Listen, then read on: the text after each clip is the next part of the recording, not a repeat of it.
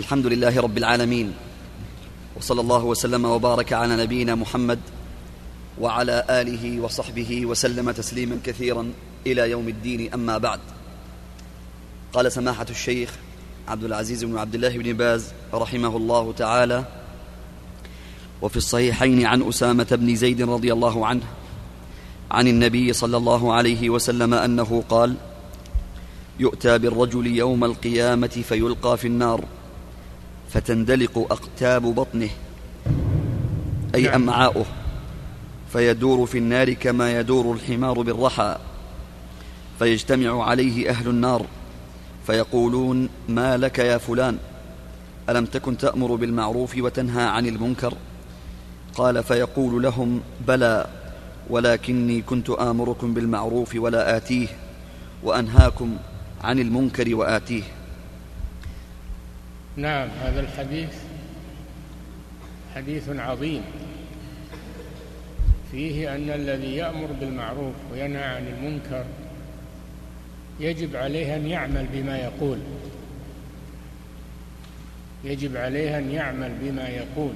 لا يأمر الناس وهو لا يمتثل في نفسه. الله توعد هذا.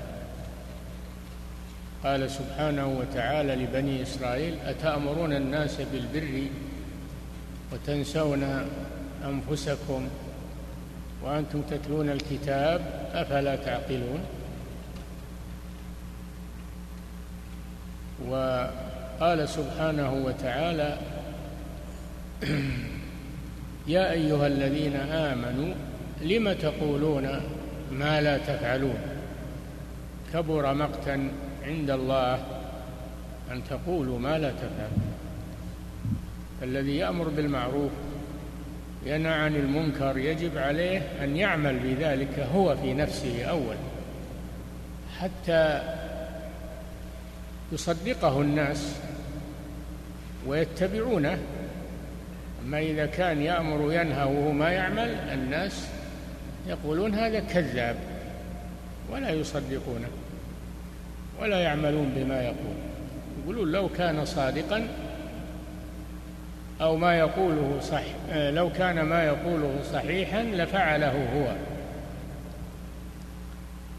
هذا من ناحية. الناحية الثانية أن هذا يوم القيامة اللي يأمر بالمعروف ولا يفعله ينهى عن المنكر ويفعله يؤتى به يوم القيامة ويلقى في النار. أول من يلقى في النار. فيدور فيها والعياذ بالله من شدة العذاب. كما فيدور فتندلق أقتابه يعني أمعاؤه.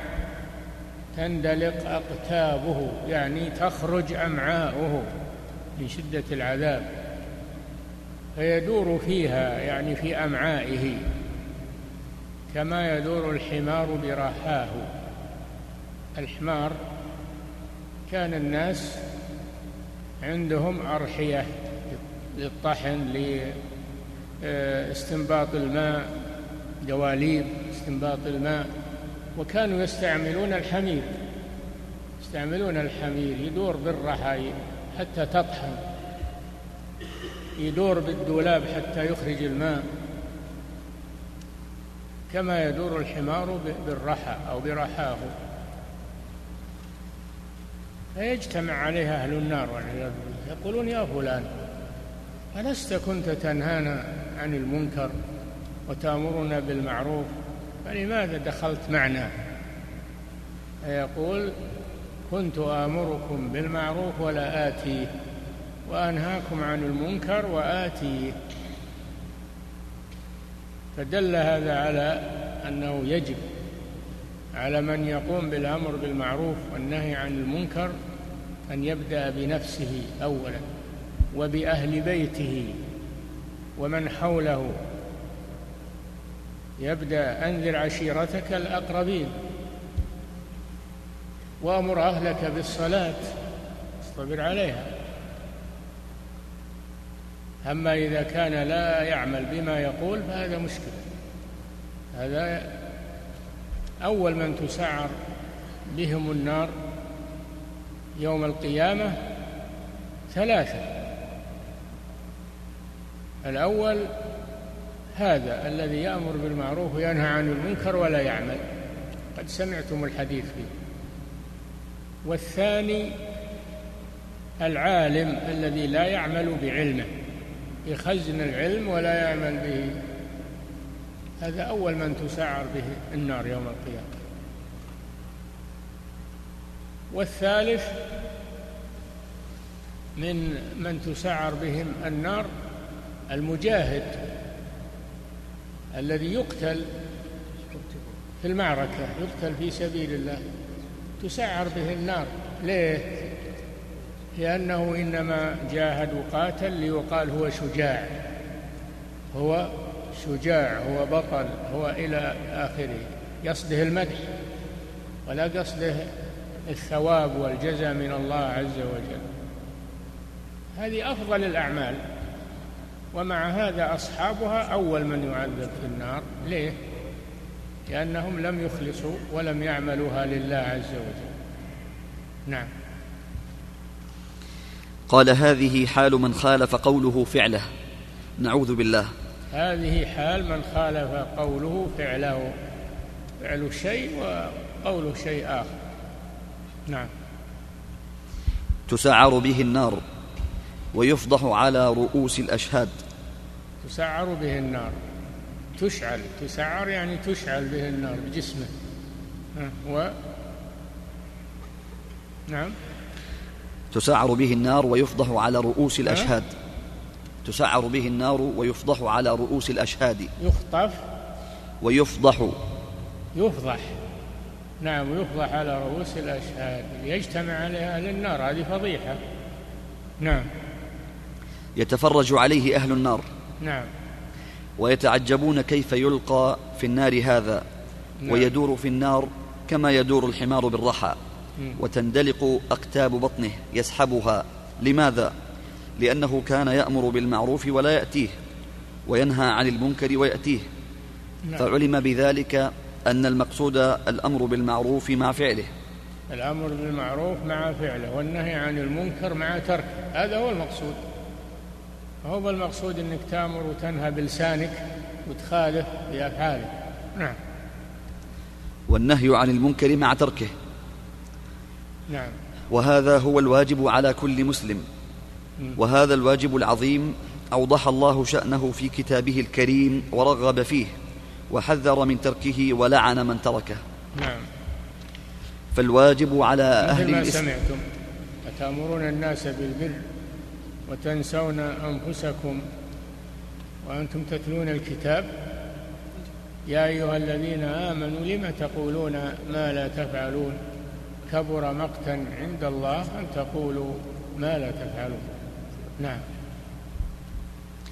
فالواجب على أهل الإسلام أن يعظموه وأن يبادروا إليه وأن يلتزموا به طاعة لربهم عز وجل. الواجب على أهل الإسلام أن يمتثلوا الأمر بالمعروف والنهي عن المنكر وأن يبادروا إليه وأن يفعلوا ما يأمرون به ويتركون ما ينهون عنه. نعم. طاعة لربهم عز وجل وامتثالا لأمره وحذرا من عقابه سبحانه وتعالى. نعم. وقد جاءت سنة رسول الله صلى الله عليه وسلم تؤيد هذا الأمر وتبين ذلك أعظم بيان وتشرحه. فيقول المصطفى عليه الصلاة والسلام في الحديث الصحيح من رأى منكم منكرا فليغيره بيده. فإن لم يستطع فبلسانه فإن لم يستطع فبقلبه وذلك أضعف الإيمان. خرجه الإمام مسلم في صحيحه. نعم هذا حديث عظيم وهو منهج منهج للأمر بالمعروف والنهي عن المنكر منهج يسير عليه المسلم. قال صلى الله عليه وسلم من رأى منكم من رأى إذا رأيت المنكر أما إذا لم تره ولم تعلم به فلا تبحث. ما تبحث عن شيء لم تره ولم تعلم به. ما كلفك الله بهذا. من رأى منكم منكرا هذه واحدة. منكرا. من رأى منكم منكرا. نكرة في سياق في سياق الشرط تعم كل منكر كبير أو صغير. والمنكر هو ما نهى الله عنه أو نهى عنه الرسول صلى الله عليه وسلم. ما نهى الله ورسوله عنه فإنه هو المنكر. من رأى منكم منكرا هذه فائدة ثانية أن أن أي منكر صغير أو كبير فعله من فعله من الناس. من الأكابر أو من المتوسطين أو من الصغار. إنك تقوم بالواجب والنصيحة والبيان. من رأى منكم منكرا فليغيره بيده إلى آخر الحديث. هذه المسألة الثالثة وهي المهمة أن إنكار المنكر يجب على المسلم على درجات حسب استطاعته. فإن استطاع أن يغيره بيده ويزيله يجب عليه ذلك وهذا لأهل السلطة. ومن ولى ولي الأمر القيام به من رجال الحسن هؤلاء يغيرون باليد لأن لهم سلطة. ولا يكتفون بالإنكار فقط. المرحلة الثانية من لم يستطع بيده ليس له سلطة هذا يغير المنكر بلسانه بأن ينصح ويعظ ويبين ويذكر ويخوف بالله ويبلغ عن المنكر يبلغ عنه ولاة الأمور ورجال الحسبة. يخبرهم بالمكان والزمان الذي يقع فيه لأجل أن يتابعوا هذا باللسان. إذا منع من اللسان منع من اللسان. انتقل إلى المرحلة الأخيرة التي لا يعذر بها أحد. لأن كل يقدر عليها وهي الإنكار بالقلب. هذه ما أحد يمنعك. ما أحد يمنعك من إنكار المنكر. بقلبك. فإذا لم تغير بالقلب فليس عندك إيمان وليس وراء ذلك من الإيمان حبة خردل. فلا آخر المراحل والتي لا يعذر أحد فيها الإنكار بالقلب بأن تنكر وتكره هذا الشيء وتكره فعله وتبتعد عن أهله. ولا تجالسهم ولا تخالطهم. نعم. قال فبين صلى الله عليه وسلم مراتب الأمر بالمعروف والنهي عن المنكر الثلاث. نعم. المرتبة الأولى الإنكار باليد مع القدرة. مع القدرة نعم. وذلك بإراقة اواني الخمر وكسر آلات له ومنع من أراد الشر بالناس وظلمهم من تنفيذ مراده إن استطاع ذلك كالسلطان. نعم بالسلطة. منع منع بالسلطة. بإزالة المنكر وإزالة أدواته ووسائله من إتلاف الخمر إذا وجد تتلف لأنها لا قيمة لها ولا ولا حرمة لها وليست مالا فتتلف. لكن اللي يتلفها ولي الأمر السلطة أهادم الأضرحة والمساجد المبنية على القبور هذه لا يقوم بها إلا السلطان. يغيرها بيده. أما عوام الناس وأفراد الناس لا. لأن هذا يلزم عليه فتنة شر. لكن ولي الأمر إذا أزالها ما أحد يعارضه. ما أحد يعارضه ويكيد له أبدا. لكن لو جاء واحد من الإخوان ولا من طلبة العلم وهدم القبر أو ربما يقتل أو يعاد القبر أحسن مما كان من قبل يبنى بناء أجود. ففعله ذا ما ما يحصل المطلوب لكن ولي الأمر يحسم الشيء هذا. يحسمه إذا أزاله انحسم خلاص. نعم. كالسلطان ونحوه من أهل القدرة. نعم. وكإلزام الناس بالصلاة. ونحوه يعني من ولاهم السلطان من ولاهم السلطان. رجال الحسبة نعم. وكإلزام الناس بالصلاة. وكذلك إلزام الناس بالصلاة السلطان أو نائب السلطان أو الحسبة. يلزمون الناس بالصلاة. يلزمونهم بأداء الصلاة. يلزمونهم بصلاة الجماعة إغلاق الدكاكين والمحلات ذهاب إلى الصلاة. يلزمون الموظفين والمراجعين يلزمونهم بالصلاة. ولا يكفي أنه يقول صلوا ويتركهم على ما هم عليه. نعم. وبحكم الله الواجب اتباعه ممن يقدر على ذلك إلى غير هذا مما أوجبه الله. نعم على السلطان أو نائب السلطان. كل الأحكام الشرعية يقوم بها السلطان يلزم الناس يلزم الناس بها. يلزم الناس بها. نعم. وهكذا المؤمن مع أهله وولده يلزمهم بأمر الله. نعم أيضا السلطة تكون لصاحب البيت. انتبهوا. السلطة تكون لصاحب البيت. صاحب البيت يغير باليد في بيته. يغير باليد. يزيل المنكر من بيته.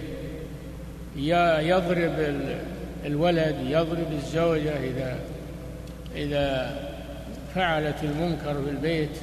يمنعها من ذلك يمنع الولد له سلطة. أنت لك سلطة على بيتك ولك يد على بيتك. نعم. ما تقول هذا الولي الأمر؟ ولي الأمر ما يدخل بيتك. ما يدخل بيتك ولي الأمر. أنت اللي تسأل عما في داخل البيت. نعم. ويمنعهم مما حرم الله. نعم. باليد إذا لم ينفع فيهم الكلام. نعم. باليد بأن يضرب ويأدب ويكسر آلات اللهو يكسر المنكرات. نعم. وهكذا من له ولاية من أمير أو محتسب أو شيخ قبيلة أو غيرهم ممن له ولاية من جهة ولي الأمر. نعم. كل له ولاية يغير المنكر على من تحت يده. إن كان سلطانا على رعيته إن كان أميرا على أهل بلده. إن كان رئيس قبيلة أو أمير قبيلة على قبيلته لأن له سلطان عليه. نعم.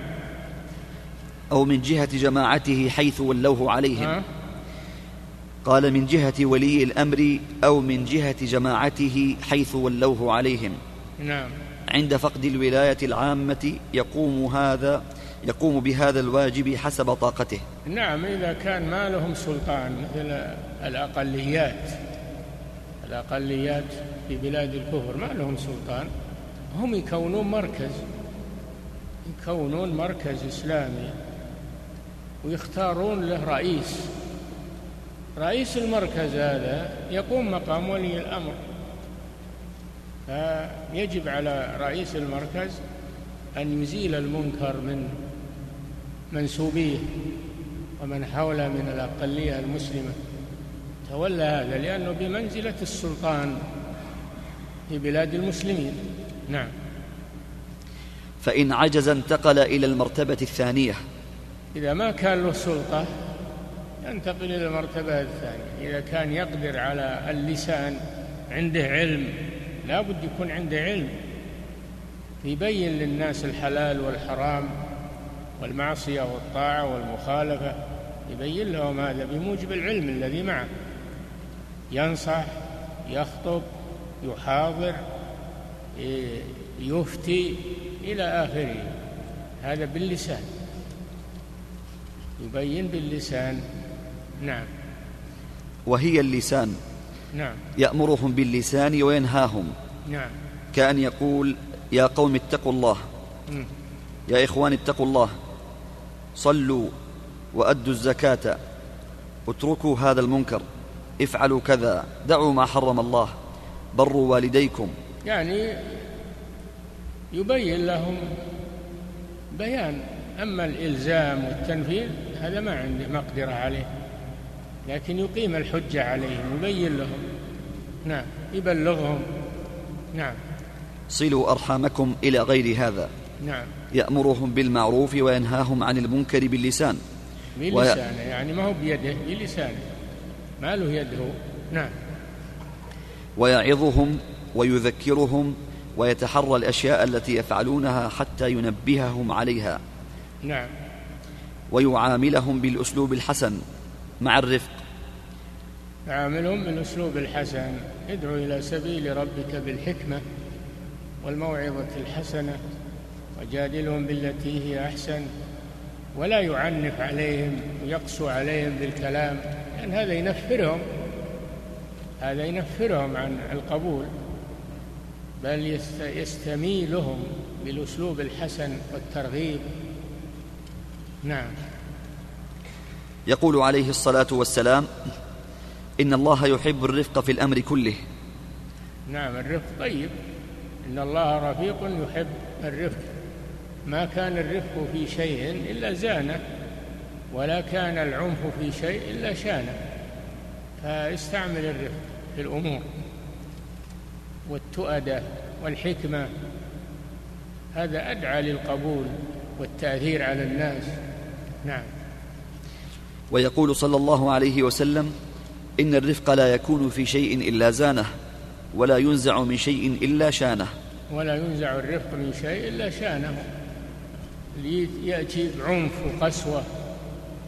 هذا ينفر. وعمله ذا شين ما هو زين ويظن أنه يأمر بالمعروف. أنا عن الطريقة خطأ. إذا كانت الطريقة خطأ هذا شين ما هو ما هو طيب. نعم.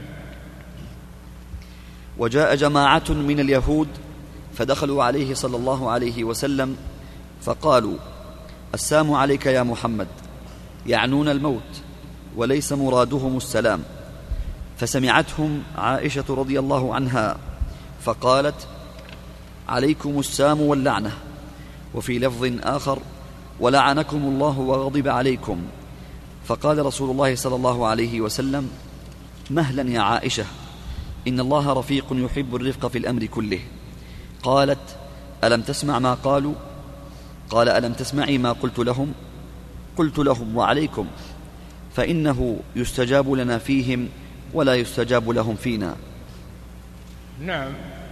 هذا مثال على الرفق و في الأمر بالمعروف والنهي عن المنكر. هذا مثال.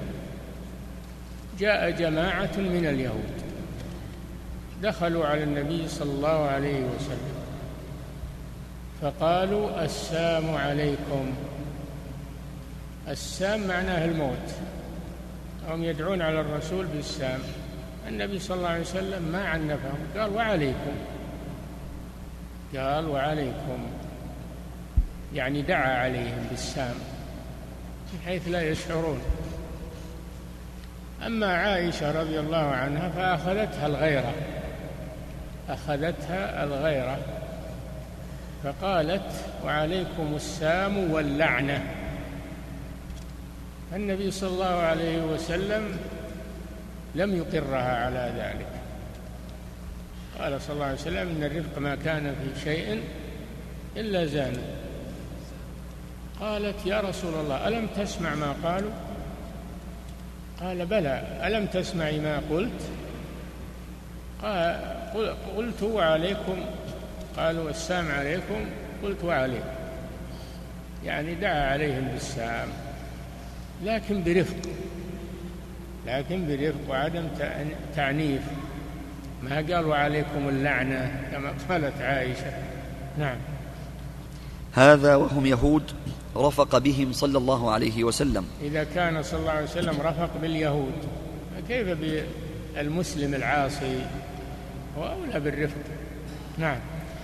لعلهم يهتدون ولعلهم ينقادون للحق ولعلهم يستجيبون لداعي الإيمان. نعم. فهكذا الآمر بالمعروف والناهي عن المنكر الموفق. يتحرى الرفق والعبارات المناسبة والألفاظ الطيبة عندما يمر على من قصر في ذلك في المجلس أو في الطريق أو في أي مكان يدعوهم بالرفق والكلام الطيب. نعم إذا رأيت منكرا في مجلس أو عند ناس فلا توبخهم وتتكلم عليهم.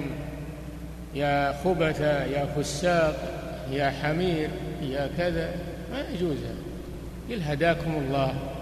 الله يهديكم. هذا شيء ما يليق ما يليق بكم. أنتم عقلاء أنتم رجال أنتم إلى يمدحهم. حتى أنه يمدحهم يرغبهم. هذا يأثر عليهم أكثر يخجلهم أكثر.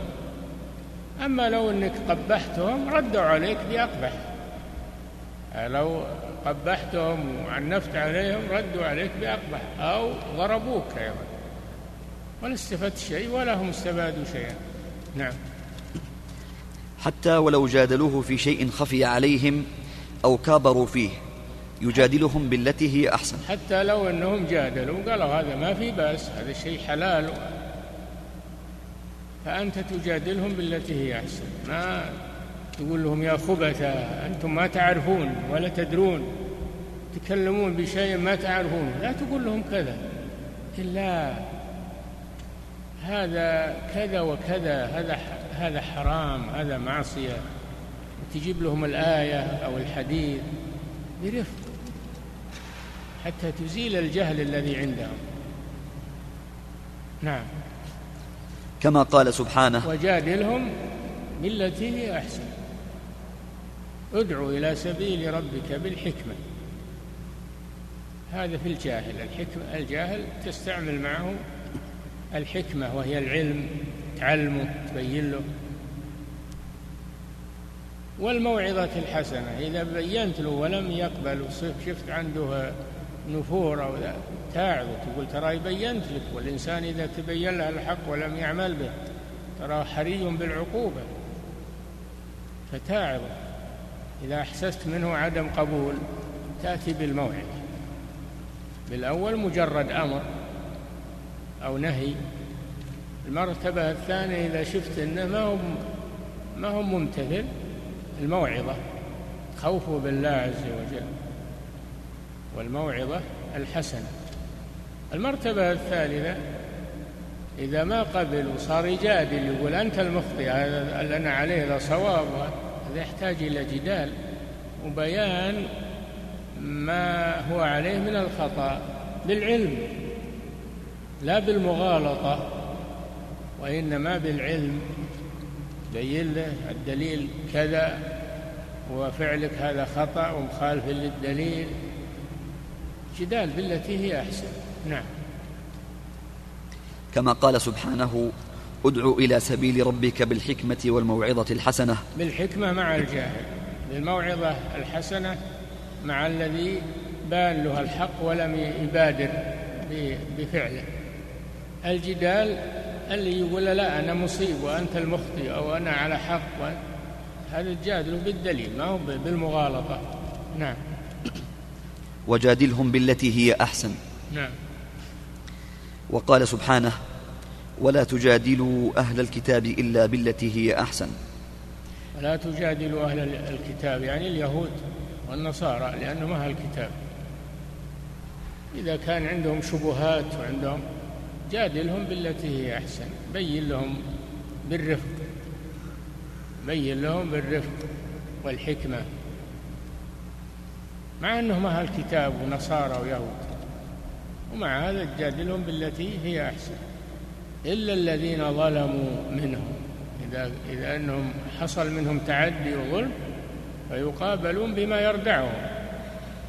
أما ما دامت المسألة جدال فقط أنت تجادلهم بالتي هي أحسن. نعم. من هم أهل الكتاب؟ هم اليهود والنصارى. نعم. وهم كفار.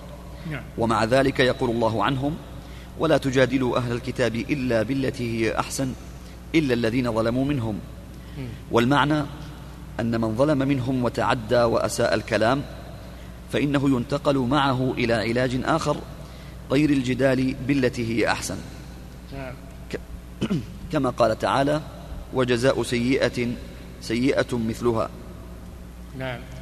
وقال سبحانه فمن اعتدى عليكم فاعتدوا عليه بمثل ما اعتدى عليكم. نعم. لكن ما دام المقام مقام تعليم ودعوة وإيضاح للحق فإنه يكون بالتي هي أحسن لأن هذا أقرب إلى الخير. وأما إذا حصل عدوان فإنه يرد. يرد بما يردعه عن عدوانه. نعم. لأن هذا أقرب إلى الخير. قال سفيان الثوري رحمه الله ينبغي للآمر والناهي أن يكون رفيقا فيما يأمر به رفيقا فيما ينهى عنه عدلا فيما يأمر به عدلا فيما ينهى عنه عالما بما يأمر به عالما بما ينهى عنه. قال سفيان. قال سفيان الثوري رحمه الله. سفيان الثوري الإمام الجليل الفقيه المتقن المحدث رحمه الله. وهناك سفيان بن عيينة أيضا. هذا من علماء الحديث من أهل مكة. أما سفيان الثوري هذا إمام مجتهد. هذا يعد من الأئمة المجتهدين. له مذهب وله رأي في الفقه. نعم. نعم. قال ينبغي للآمر والناهي أن يكون رفيقا فيما يأمر به. رفيقا فيما يأمر به. يأمر برفق لا بعنف. نعم. رفيقا فيما ينهى عنه. كذلك. رفيقا فيما ينهى عنه. ينهى برفق وعدم تعنيف. نعم أو إثارة. نعم. عدلا فيما يأمر به عدلا فيما ينهى عنه. أي نعم يقول العدل. يقول العدل ما يستعمل الجور فيما يقول. حتى ولو كان عدو ولو كان يهودي أو نصراني لا تستعمل الجور والظلم. معه. نعم. عالما بما يأمر به. وإذا قلتم فاعدلوا. نعم.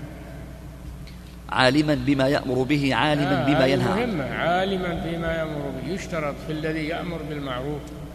ينهى عن المنكر أن يكون عالما بما يأمر به. عالما بما ينهى عنه. يعلم أن هذا حلال وهذا حرام. أما إذا كان ما يعلم لا. توقف عن هذا لئلا يخطئ يحلل حراما أو يحرم حلالا. نعم. وهذا معنى كلام السلف رحمهم الله. كلام سفيان الثوري هو كلام السلف رحمهم الله في الأمر بالمعروف النهي عن المنكر. نعم. تحري الرفق مع العلم والحلم نعم. والبصيرة. تحري الرفق مع العلم والحلم والبصيرة. نعم هذا مذ- هذا كلام السلف. نعم تحري الصواب والحق مع العلم والرفق والبصيرة. نعم. لا يأمر ولا ينهى إلا عن علم لا عن جهل. نعم. ويكون مع ذلك رفيقا عاملا بما يدعو إليه تاركا ما ينهى عنه حتى يقتدى به. هذا كما سبق. يكون عاملا بما يقول يترك المنكر ويفعل المعروف الذي يأمر به ويترك المنكر الذي ينهى عنه في نفسه لماذا ما ينهى نفسه أولا؟ يا أيها الرجل المعلم غيره هلا لنفسك كان ذا التعليم؟ ابدأ بنفسك فانهها عن غيها فإذا انتهت عنه فأنت حكيم. نعم. تاركا ما ينهى عنه حتى يقتدى به. نعم. وفي صحيح مسلم عن عبد الله بن مسعود. هذا أحسن الله إليكم وبارك فيكم.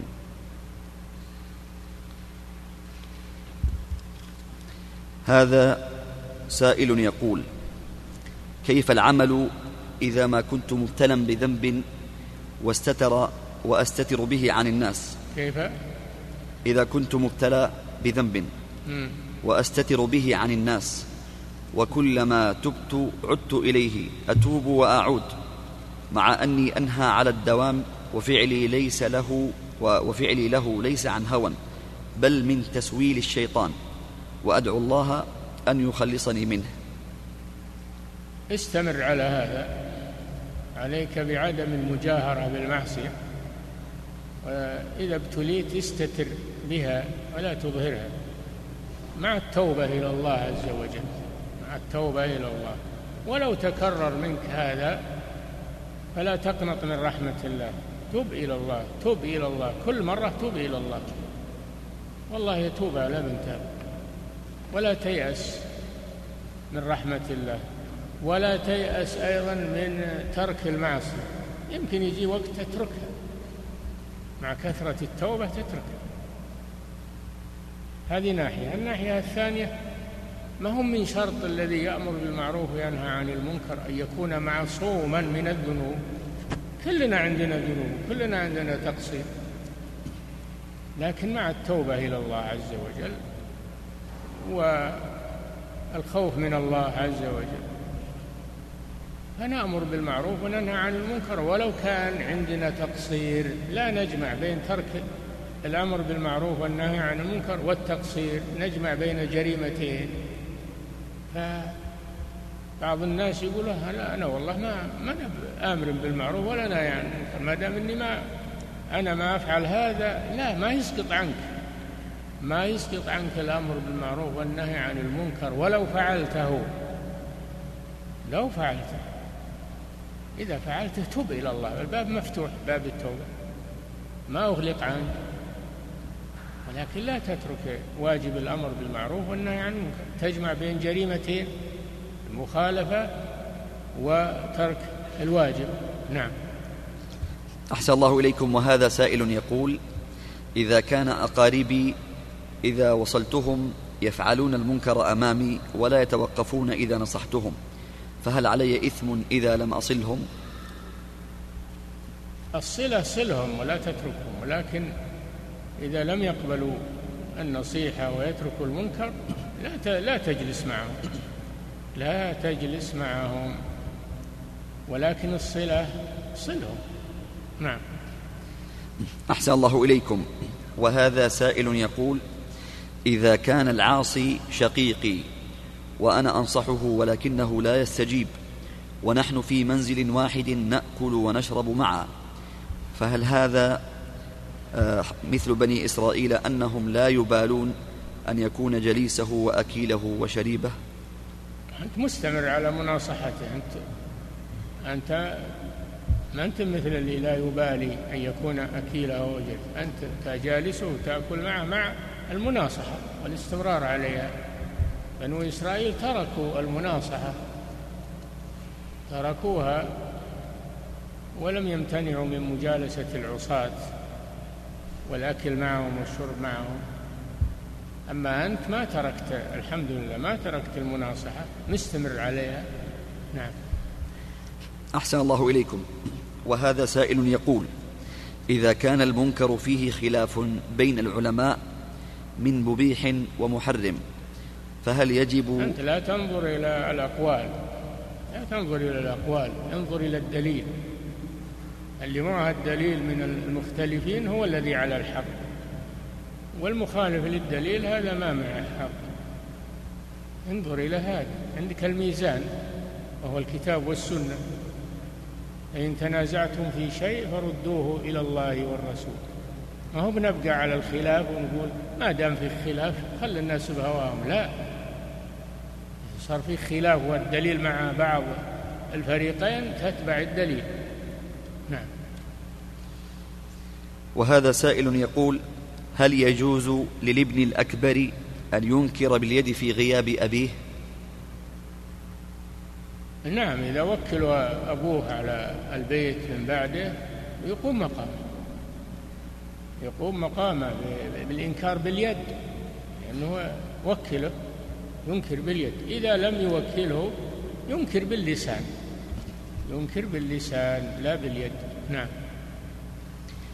وهذا وهذه سائلة تقول ما رأيكم في نصيحة المرأة للرجل من باب الأمر بالمعروف والنهي عن المنكر؟ نعم المرأة تنصح والمؤمنون والمؤمنات بعضهم أولياء بعض يأمرون بالمعروف وينهون عن المنكر. فالمرأة تأمر بالمعروف وتنهى عن المنكر. نعم مثل الرجل. نعم. أحسن الله إليكم. وهذا سائل يقول هل الذي يأمر الناس ويحثهم ببعض الفضائل مثل هل هل الذي يأمر الناس ويحثهم ببعض الفضائل مثل صيام النافلة أو صلاة النافلة ولا يعملها هو؟ هل يعتبر من الذين يأمرون بالمعروف ولا يأتونه؟ نعم هذا نقص. هذا يعتبر من النقص. لكن لا يأثم عليه. اللي يترك الواجب يأثم عليه وأما الذي يترك النافلة فلا يأثم. لكنه نقص. نعم.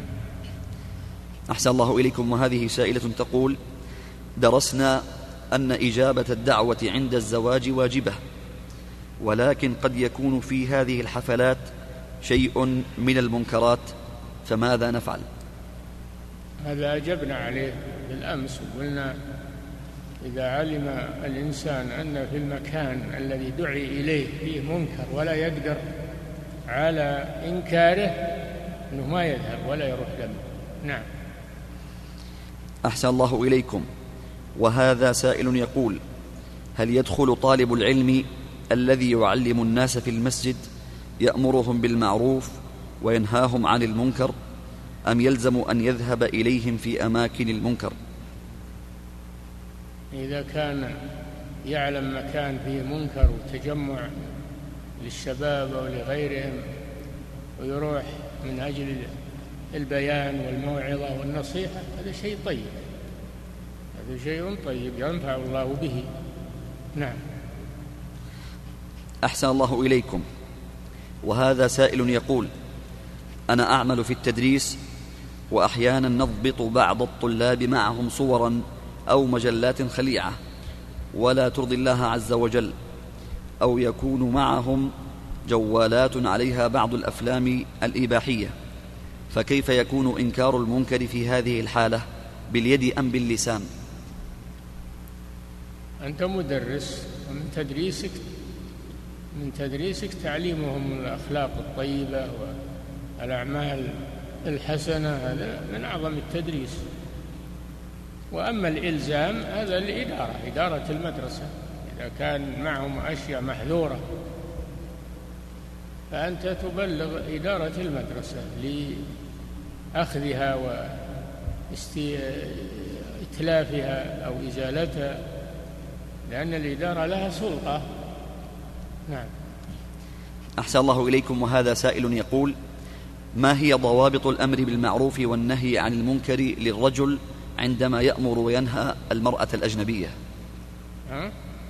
ما هي ضوابط الأمر بالمعروف والنهي عن المنكر للرجل عندما يأمر وينهى المرأة الأجنبية؟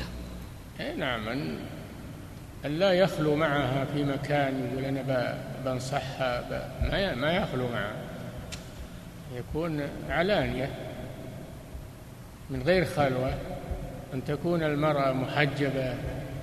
ومتسترة لكن عند بعض المخالفات لابد من التقيد بالآداب الشرعية مع المرأة الأجنبية.